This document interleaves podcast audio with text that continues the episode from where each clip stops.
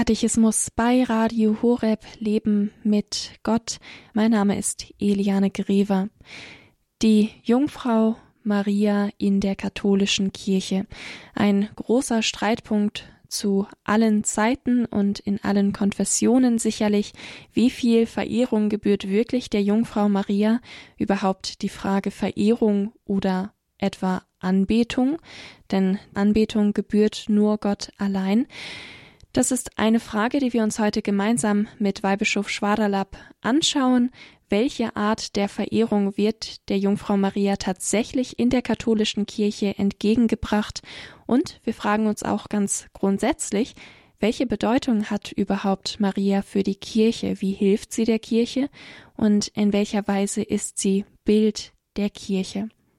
Das sind Themen heute in dieser Katechismussendung bei Radio Horeb.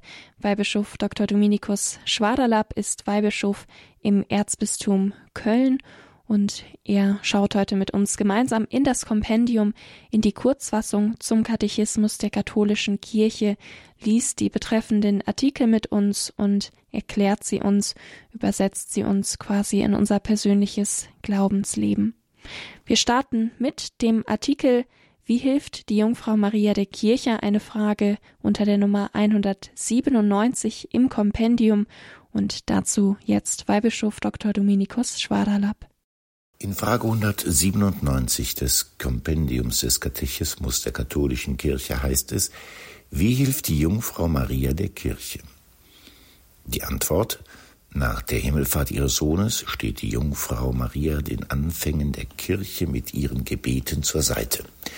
Auch nach ihrer Aufnahme in den Himmel fährt sie fort, für ihre Kinder einzutreten, allen ein Vorbild im Glauben und in der Liebe zu sein und einen heilsamen Einfluss auf sie auszuüben, der aus dem Überfluss der Verdienste Christi hervorströmt. Die Gläubigen sehen in ihr ein Bild und eine Vorwegnahme der Auferstehung, die sie erwarten, und sie rufen sie an als Fürsprecherin, Helferin, Beistand und Mittlerin. Soweit die Antwort im Kompendium. Maria ist Bild, Vorbild und Beistand. Sie ist Bild. Was heißt das? Sie ist Bild so, wie der Christ sein soll. Sie ist so, wie Gott den Menschen gemeint hat. Ohne Makel der Erbsünde, diese Wunde, die wir alle in sich tragen, vor sie wurde, vor dieser Wunde wurde sie bewahrt. Und sie hat in ihrem Leben alles nach dem Willen ihres Sohnes, der in der Einheit des Heiligen Geistes mit Gott dem Vater lebt, getan. Sie ist das Vorbild schlechthin, das Bild eines Christen, so wie wir Christen sein sollen. Und sie zeigt uns aber auch, wohin wir unterwegs sind. Aufgenommen in den Himmel, unser Ziel ist der Himmel. Also ein Leben als Christ zu leben bedeutet, sozusagen an der Hand Mariens entlang zu leben und zu gehen. An dieser Stelle sei bemerkt, dass eben nach Jesus Christus, der nun als wahrer Gott und wahrer Mensch absolut einzigartig ist, eine Frau, nämlich Maria, das Vorbild aller Christen ist, nicht Petrus. Maria ist die Person, nach der es sich auszurichten gilt. Und bevor ein Priester oder ein Bischof den Apostel nacheifert, muss er in der Haltung der Gottesmutter leben, in ihrem Glauben. Kern dieses Glaubens ist dieses Fiat, mir geschehe, wie du es gesagt hast. Weit über ihr Verstehen hinausgehen, sagt sie ja zum Willen Gottes, auch wo sie ihn nicht erkennt. Vorbild deshalb, ihr nachzueifern, es ihr gleich zu tun bei Christus zu bleiben, wenn es schwer wird, wie sie unter dem Kreuz, in der Gemeinschaft der Kirche zu beten und füreinander einzutreten, dabei den sorgenden Blick für die Mitmenschen zu haben, so wie sie bei der Hochzeit in Kana. Maria ist Vorbild und Bild eines Christen, aber eben auch Beistand. Erinnern wir uns daran, vom Kreuz herab hat er sie dem Apostel Johannes zur Mutter gegeben und damit uns allen. Sie ist mächtige Fürsprecherin. Ist das etwas so Besonderes, dass Gott sich an die Fürsprache einer Person, seiner Mutter, bindet? Wenn wir in die Heilige Schrift schauen, dann können wir im Alten und Neuen Testament immer wieder sehen, dass Gott durch Menschen handeln will. Im Alten Bund waren es die Propheten und Patriarchen und andere, im Neuen Bund natürlich der Gottessohn Jesus Christus, aber auch dann die Apostel und eben auch Maria. Und das setzt sich fort auch im Himmel. Gott will durch Menschen wirken, auch durch jene, die bereits in der Vollendung sind. Und an der Spitze von allen steht Maria, die Gottesmutter, unsere Mutter, Bild eines Christen, Vorbild, wie Christen handeln sollten und Beistand in allen Lebenslagen. Die Jungfrau Maria und die Kirche, unser Thema in dieser Katechismus-Sendung bei Radio Horeb. Weihbischof Dr. Dominikus Schwaderlapp spricht hier über dieses Thema und nach der Musik stellen wir uns da einer weiteren Frage, nämlich der Frage Verehrung der heiligen Jungfrau Maria. Welche Art der Verehrung wird ihr entgegengebracht? Inwiefern unterscheidet sie sich auch von der Anbetung? Das ist Thema gleich hier im Katechismus.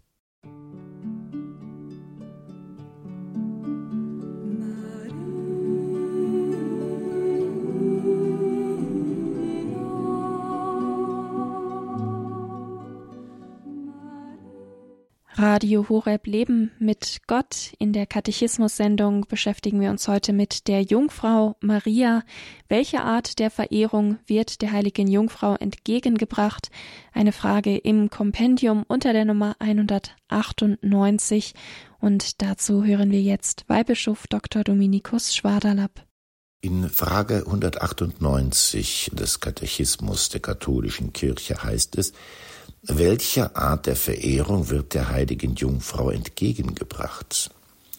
Die Antwort, die Marienverehrung ist eine einzigartige Verehrung, die sich aber wesentlich vom Kult der Anbetung unterscheidet, der allein der heiligsten Dreifaltigkeit dargebracht wird.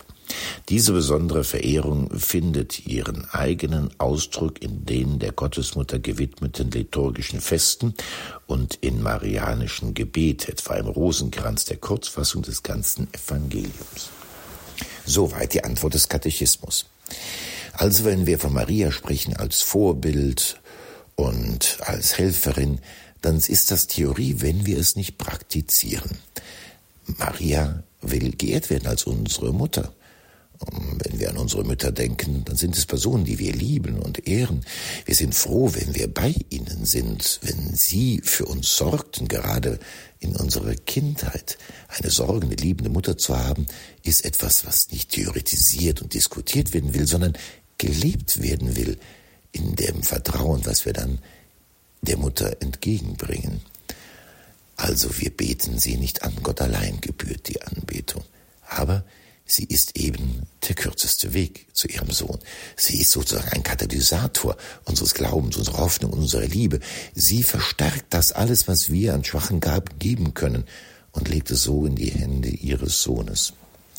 Eine ganz wunderbare Weise ist das Gebet des Rosenkranzes, ein altes Gebet, in allen christlichen Kulturen und Ländern vertreten, in jeweils in jenen katholischer Prägung. Und es ist ein Gebet, das, wie Johannes Paul II. es einmal sagte, das Leben, die Geheimnisse unseres Glaubens, des Lebens Jesu mit den Augen seiner Mutter betrachtet. Und gibt es eine schönere Weise? Es ist ein Gebet, das durch, von der Wiederholung lebt. Und etwas Wahres zu wiederholen, macht, nutzt die Wahrheit nicht ab, sondern prägt sie immer mehr in die Seele ein. Wenn wir uns daran gewöhnen, die Geheimnisse des Rosenkranzes und damit des Lebens Jesu, dieses unseres Glaubens zu betrachten, dann werden sie irgendwann ein Teil unserer selbst. Und wir können mit dieser Betrachtung alle unsere Anliegen und Sorgen verbinden. Das Schöne am Rosenkranz, es gibt eine Gebetskette, eben den Rosenkranz, der uns hilft, uns daran zu erinnern, wenn wir ihn dabei haben.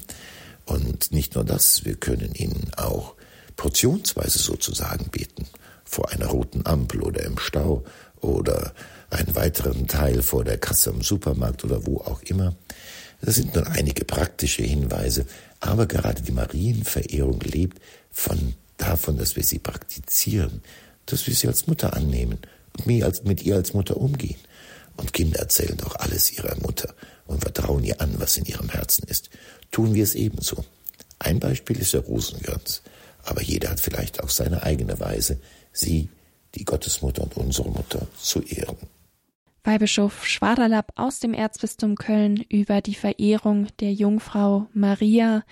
Die Jungfrau Maria und die Kirche, in welcher Weise ist sie Bild für die Kirche? Das gleich hier im Katechismus bei Radio Horeb. Mein Name ist Eliane Griever.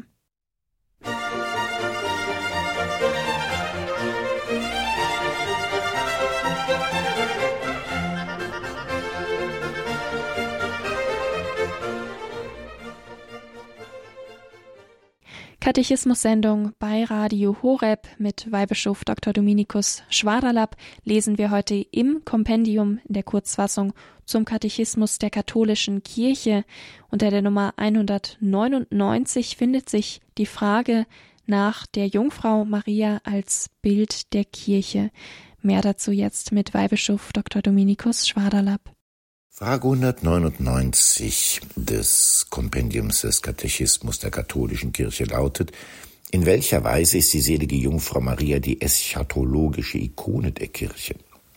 Die Antwort, indem die Kirche auf Maria blickt, die ganz heilig und schon mit Leib und Seele verherrlicht ist, betrachtet sie an ihr das, was sie selbst auf Erden zu sein berufen ist und was sie in der himmlischen Heimat sein wird. Ja, so die Antwort des Katechismus. Maria, Ikone, Bild der Kirche in ihrer Vollendung. Erinnern wir uns, Jesus Christus ist mit Leib und Seele auferstanden. Daran lässt das Evangelium keinen Zweifel. Und der Zweifel des äh, Apostels Thomas, für ihn bin ich sehr dankbar, denn er macht deutlich, um was es geht bei der Auferstehung des Leibes. Jesus hat die Wundmale getragen, also es ist wirklich derselbe aber zugleich ist er nicht mehr an Ort und Zeit gebunden, also gehört schon in gewisser Weise zur himmlischen Sphäre. Er ist nicht ins Leben zurückgekehrt wie Lazarus, sondern eben vollendet. Und Maria ist ihr als Erste gefolgt. Sie ist ganz Mensch, nicht Mensch und Gott. Aber sie ist der Mensch, der so ist, wie Gott ihn gemeint hat, der ganz geglaubt hat, ohne Sünde gelebt hat und ganz sich dem Willen Gottes anvertraut und ihm hingegeben hat. Und so sind wir unterwegs zu werden wie sie, nämlich mit Leib und Seele aufzuerstehen. Es ist wichtig, dass wir uns dies vor Augen halten. Denn gerade was die Auferstehung angeht, so gibt es eine Tendenz, dieses Geheimnis, sagen wir, zu spiritualisieren. Da wird davon der Auferstehung im Tod geredet, da wird das Leibliche umgedeutet. Was heißt das? Da gibt es eine Theorie, die sagt, ja, wenn der Mensch stirbt, dann äh, kommt er in den Himmel, und zwar mit Leib und Seele. Leib ist dann nicht mehr etwas Materielles, sondern das Beziehungsgeflecht des Menschen. Menschen können nur in Beziehung leben und deshalb diese Beziehung geschieht auf Erden durch den Leib als Brücke zum anderen und wenn man im Himmel in Beziehung lebt, dann ist das die leibliche Auferstehung, auch wenn das Grab voll bleibt. Das, diese Theorie hört sich für unseren Verstand etwas leichter verdaulich an, aber sie widerspricht dem Zeugnis der Auferstehung, wie es die Evangelien uns schildern, mit Leib und Seele. Und Paulus sagt, Christus ist der Erste der Entschlafenen, ihm werden viele folgen. Maria ist die Erste, die ihm gefolgt sind, und wir auch. An diesem Beispiel wird deutlich, auf Maria blicken bedeutet auf die Realität unseres Glaubens blicken und nicht einer vergeist die lichten, spiritualisierten, ich möchte sagen gnostischen Glaubensweise zu folgen, die am Ende in der Heresie endet, im Irrglauben. Maria gibt uns die Orientierung, worum es geht. Mit Leib und Seele Jesus zu folgen, sich ihm zu schenken und dann auch am Ende der Tage bei seiner Wiederkunft mit Leib und Seele in die Auferstehung zu gelangen. Die Gottesmutter Maria und die Kirche unser Thema heute im Katechismus bei Radio Horeb. Nach einer Musik schauen wir auf eine weitere Frage im Kompendium, die im weiteren Sinne auch mit der Jungfrau Maria zu tun hat. Sie findet sich unter der Nummer 200 und da ist die Frage nach der Vergebung der Sünden. Die Jungfrau Maria, die reine, die sündenlose, wir aber, die wir der Vergebung der Sünden bedürfen und dazu hören wir dann auch gleich nach einer Musik Weihbischof Dr. Dominikus Schwaderlapp zu der Frage eben, wie werden die Sünden vergeben?